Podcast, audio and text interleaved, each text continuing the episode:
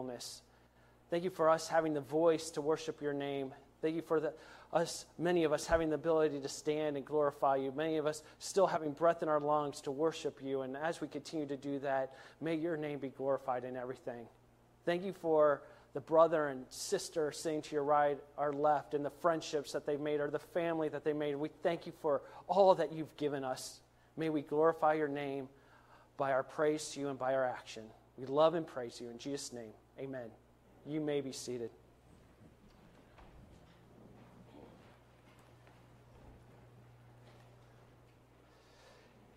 It is Family Sunday, so we will have the kids staying here. But if you have a kid in the nursery, we do have the nursery open at this time as well. It is good to see many of you. Uh, many of times right now, uh, hilarity happens because I call the kids up and stuff goes haywire. But I'm going to do it a little bit different today. Kids, I know you can t- talk, but I want the adults to be partake in this as well. Uh, I want you to basically say something. Now, usually when kids come up here, our youth events, I have everyone go through and talk. So I'm not going to make every one of you talk. But I do want you guys to say, what are you thankful for to God? What is something that you are thankful for? And I want you to have the opportunity right now to say it out loud.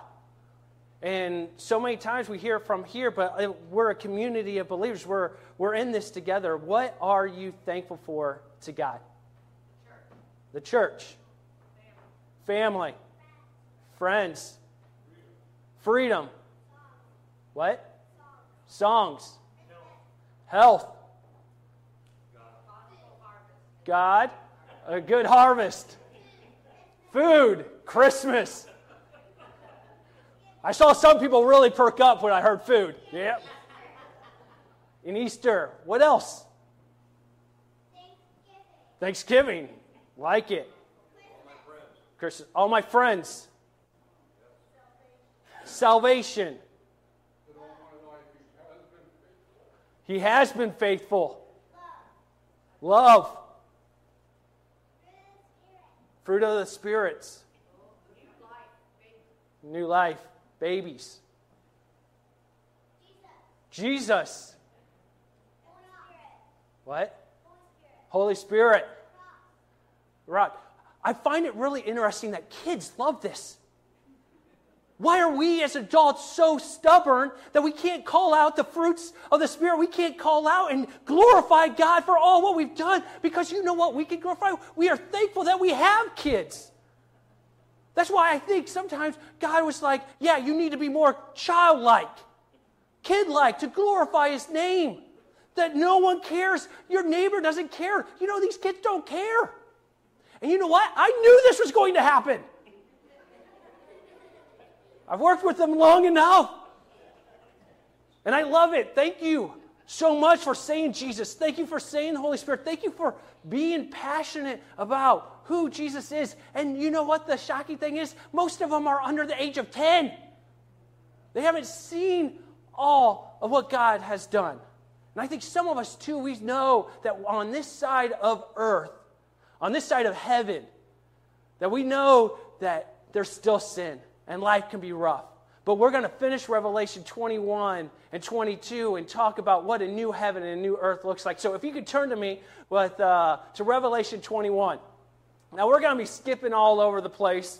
Sorry I do that, but that's what John is doing, John in the scripture. So like I said, as you're looking up, if you have any kids that you want to go in the nursery, feel free. We have that available. But if not, let's dig into the Word. And we're going to start in Revelation 21. We're going to start first with the first point right, right away. Already, not yet. Already, not yet. This is a common theme that you're going to be hearing as we go through this that there's there's this already phase, but we're not yet at total completion. And, and let's d- dive in with Revelation 21, verse 1. It says this. And I'll be reading from the ESV, but uh, feel free to be reading from whatever version. It says, Then I saw a new heaven and a new earth. For the first heaven and the first earth had passed away, and the sea was no more. Okay, we're going to stop right there. Uh, we've talked a lot in Revelation about the sea. Many, many times. That the ocean, Leviathan, that of chaos, okay, that of an enemy, that of death. And it says in Revelation 21 that there will be no more sea. There will be no more chaos. There will be no more enemies. There will be no more death. That this is what's happening as you see this as for the first time there's a new heaven, new earth, and there's going to be this passing away, and the sea was no more. Let's continue. Verse 2 it says, And I saw the holy city, New Jerusalem, coming down out of heaven from God, prepared as a bride adorned for her husband. And I heard a loud voice from the throne saying, Behold, the dwelling place of God is with man. He will dwell with them, and they will be his people. And God himself will be with them as their God. This is a callback right back to the Old Testament, to God's throne room, to his dwelling, to, to, his, to his home. And so many times we talked, even in Sunday school, about what is uh, Jerusalem. Jerusalem is where God dwelled. Why does John talk about this? Is where God's dwelling place. This is where He came in the Old Testament. Let's look back uh, at Ezekiel 43 7. Ezekiel 43 7 says this, and He said to me, Son of man, this is the place, my throne, and the place of the soles of my feet, where I will dwell in the midst of the people of Israel forever. And the house of Israel shall no more defile my holy name, neither they nor their kings by their whoring or by their dead bodies of their kings at their high places. John is talking about a new heaven and a new earth and a new Jerusalem, the holy city, God's dwelling home. And many people get caught up, are distracted in the fact that people b- believe that there will be a physical temple. And we will discuss this in a little bit, but I want to you to know the answer right from the beginning that Jesus, the Lord, is the temple. The temple of his body. It is actually more than literal. It's the presence of God back with his people. This is what I'm talking about the already, not yet kind of language. Because we think about it, the Holy Spirit is already with us, right? If we are a believer, we accept we are sealed by the Holy Spirit. And the church is already together. But the not yet part is that, that the thousand percent has not fully been developed in the sense that sin has not been eradicated, it has not been taken out from this earth. The sea, the chaos, the evil has not gone through the fire yet. As we look into, because it even states in Revelation, skip just a little bit to verses 22 and 23. It says this in Revelation and I saw no temple in the city. For its temple is the Lord God, the Almighty, and the Lamb. And the city has no need of sun or moon to shine on it. For the glory of God gives it light, and its lamp is the Lamb. We don't have to go to the temple because God's already there. God has already filled all of the presence. God has already taken everything. God's presence is there. We are with Him. That's why when I ask, what are you thankful for? What are you, what do you do? We can look at these moments and know we will be in the presence of God. That God is with us, that we are in His family, that we are in His divine family.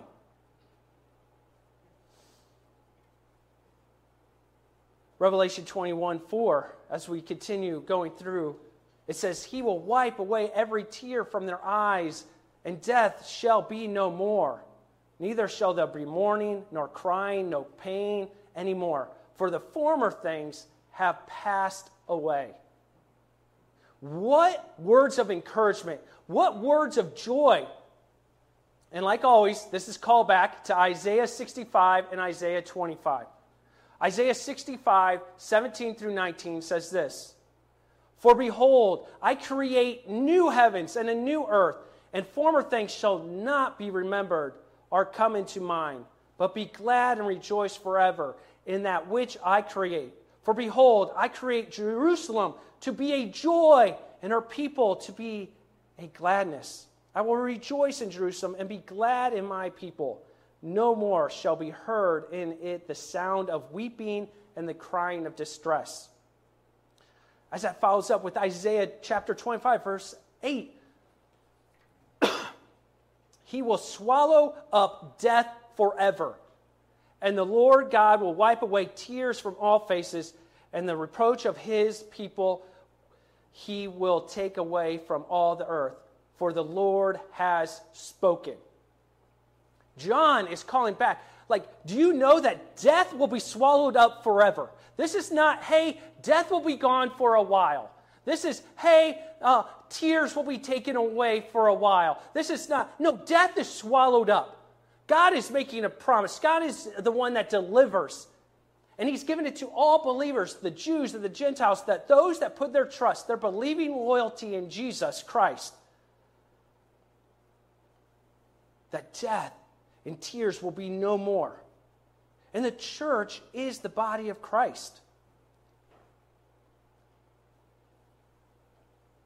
And when it is go time, and by that, I mean when it is go time, when Jesus, as we've read through Revelation, it is time to, to bring the new heaven and earth. It is, it is on. The birthing pains are no more. We've talked about that. The birthing, the crack, the, the divide. No, it is, it is go. And either you will be with God or you will not be. And it's all a callback to the beginning of the Bible where God walked with Adam. And that leads to point number two God's home.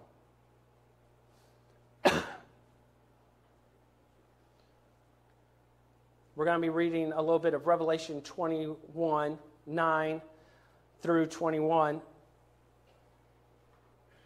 And this, uh, a lot of people are like, oh, I get confused a little bit here. And, and I, am going to jump just a little bit, but it says here, it says, we'll start in verse 9. Then, then came one of the seven angels who had the seven bulls full of the seven last plagues and spoke to me, saying, Come, I will show you the bride, the wife of the Lamb and he carried me away in the Spirit to a great high mountain and showed me the holy city, Jerusalem, coming down out of heaven from God, having the glory of God. Its radiance like a most rare jewel, like a jasper, clear as crystal. It had a great high wall with 12 gates, and the gates, 12 angels, and on the gates the names of the 12 tribes of the son of Israel that were dis, uh, inscribed. We're going to jump down to uh, when we talk about the, the jewels here. And it says this The foundations of the wall of the city were adorned with every kind of jewel. The first was jasper, the second was sapphire, the third was agate, the fourth was emerald, the fifth onyx, the sixth carnelian, the seventh chrysolite, the eighth beryl, the ninth topaz, the tenth chrysoprase, the eleventh jacinth, the twelfth amethyst. Those were fun to say. Uh, the 12 gates were 12 pearls, each of the gates made of a single pearl, and the streets of the city was pure gold, like transparent glass. So, I know I skipped just a little bit, but I want you to think about what is happening here. First, what is happening? The high mountain. That is what many people would know as the cosmic mountain, where God's rest, God's home. It should be ringing alarms of Eden that of the bride, it is coming full circle. And it's not just coming full circle back to Eden, not from Revelation that the ending, that, that God's high mountain is coming back, that Jerusalem is coming back, God's home is coming back, that this is a tight, precise, glorifying circle of God's presence. that God's presence will be back with us. And then, if we talk about the gems, many people believe that the gems were that of what the, uh, the priest would wear. It's actually not the same gems. The, the gems that are talked about is actually the divine mountain where God dwells. Ezekiel 28, verses 12 through 14, verifies this. It says this Son of man, raise a lamentation over the king of Tyre and say to him, Thus says the Lord God, you were the signet of perfection, full of wisdom and perfect in beauty. You were in Eden, the garden of God. Every precious stone was your covering sardius, topaz, and diamond, beryl, onyx, and jasper, sapphire, emerald, and carbuncle, and crafted in gold were your setting and your engravings. On the day that you were created, they were prepared. You were an anointed garden cherubim. I placed you. You were on the holy mountain of God. In the midst of the stones of fire, you walked. This is a beautiful callback to where God's dwelling place is, where God's uh, the callback to it. Have any of you seen a movie that, like, at the end of the movie, it brings you back all the way back to the beginning? You're like, oh, that makes perfect sense. Like, it makes perfect sense. I was going to play this movie, but I had to stop because I have played way too many Batman movies. So I can't do the echo. I like Batman, sorry, it's who I am. But at the end of the Dark Knight trilogy, okay, Batman is there, and what has happened is there's a nuclear bomb going to go off, and it's attached to his helicopter. So he's going to go, and it's basically a mission where he's going to take it, and he's got to take it out to the water, and it's going to explode. And he, everyone knows that there's a good chance he's not going to make it. So what happens is he's going there, and basically Commissioner Gordon comes up to him at the very end, and he says these words. He goes, I've never cared about who you are underneath the cow, but I sort of want to know. I sort of want to know. Like I've never cared, but I know this is this is it. Now, Batman doesn't really give it away, but he leaves a little tease. Because if you know anything about Batman, you know his real name's Bruce Wayne. And when he was a little kid, his parents passed away. His parents passed away, they were, they were murdered. And so he calls back and he goes, he goes, every little action, every little action, even if it's an action as small as putting a, co- a coat on a small boy who lost everything, changes the world. And then you see Batman take off. And then all of a sudden, you see that flashback scene to one of the first scenes in the trilogy movie, and it flashes back to Commissioner Gordon putting the coats over Bruce Wayne, and it makes sense. It's like, oh, that's Bruce Wayne. Bruce Wayne, and like everything then like clicks and it all makes sense and it all goes, this is what's happening here. It all is making sense. It's all calling back to Eden. It's all calling back to being in the presence of God. It is all calling back that this is a new heaven. It's a new earth that we are going back into the presence and being with Him fully. Not in a place where we're not there fully, where it's there that we can't be with Him all the time. No, God's presence will be there to the fullest extent. Let's just look at some of the examples that we look at, uh, and I'm going to just throw out a few, few uh, uh, verses for you. Genesis 1 1 says that basically heaven and earth are created. In Revelation 21, verse 1, there's a new heaven and new earth. In Genesis 1 16, the sun is created. In Revelation 21 23, there's no need of sun. Genesis 1 5, night is established. In Revelation 22 5, there's no night. Genesis 1 10, the sea is created. Revelation 21 1, there's no more sea. Genesis 22, verse 3, the curse. And then verse 21, verse 4, death enter in Genesis. In Revelation 21, there's no more curse and there's no more death. Genesis 3, 24, man is driven from the tree. And in Revelation 22 14, man is restored to paradise. And in Genesis 3:17, sorrow and pain begin. In Revelation 21 4, there are no more tears and no more pain.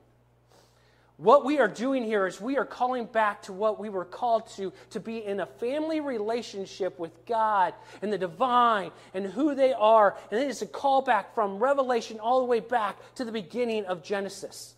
And that is why John is calling us to know what the Old Testament is about, to be in the presence of God.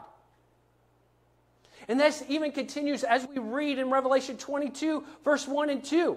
It says this Then the angel showed me the river of the water of life, bright as crystals, flowing from the throne of God and of the Lamb through the middle of the street of the city. Also, on either side of the tree, the tree of life with its 12 kinds of fruit, yielding its fruit each month. The leaves of the tree were for the healing of the nations.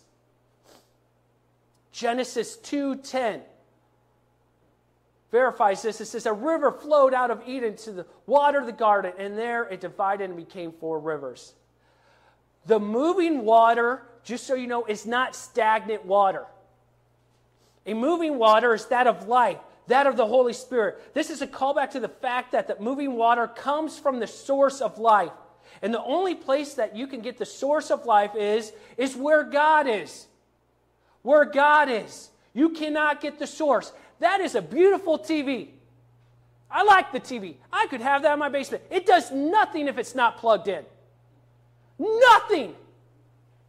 Nothing. And there are so many people in the world right now that are not plugged into the source. They're plugged into false sources, false idols, false gods, and that's what we continue to look and we actually celebrate in our culture today. This is a callback that we have to be connected to the source. And what is so beautiful is that when a new heaven and new earth come, there's no way we cannot be connected to the source. That is awesome. Because right now, there's so many people that could, oh, I want to go away. We still sin, we still fall. No, their death will be swallowed up, sin will be swallowed up. There will be no more. We will be connected to the source. How beautiful is that? Let us not be stagnant, but be connected to the moving water. And we talked about it. There even talks in Revelation there will be trees of life, and it's 12 kinds of fruit. It's, it's a callback to, to, the, to the tree of life at the beginning. Ezekiel 47 12 echoes this. The Old Testament and the New Testament just becoming one. It says, And on the banks on both sides of the river there will be grow all kinds of tree for food. Their leaves will not wither, nor their fruit fail, but they will bear fresh fruit every month, because the water for them flows from the sanctuary. Their fruit will be for food, and their leaves for healing.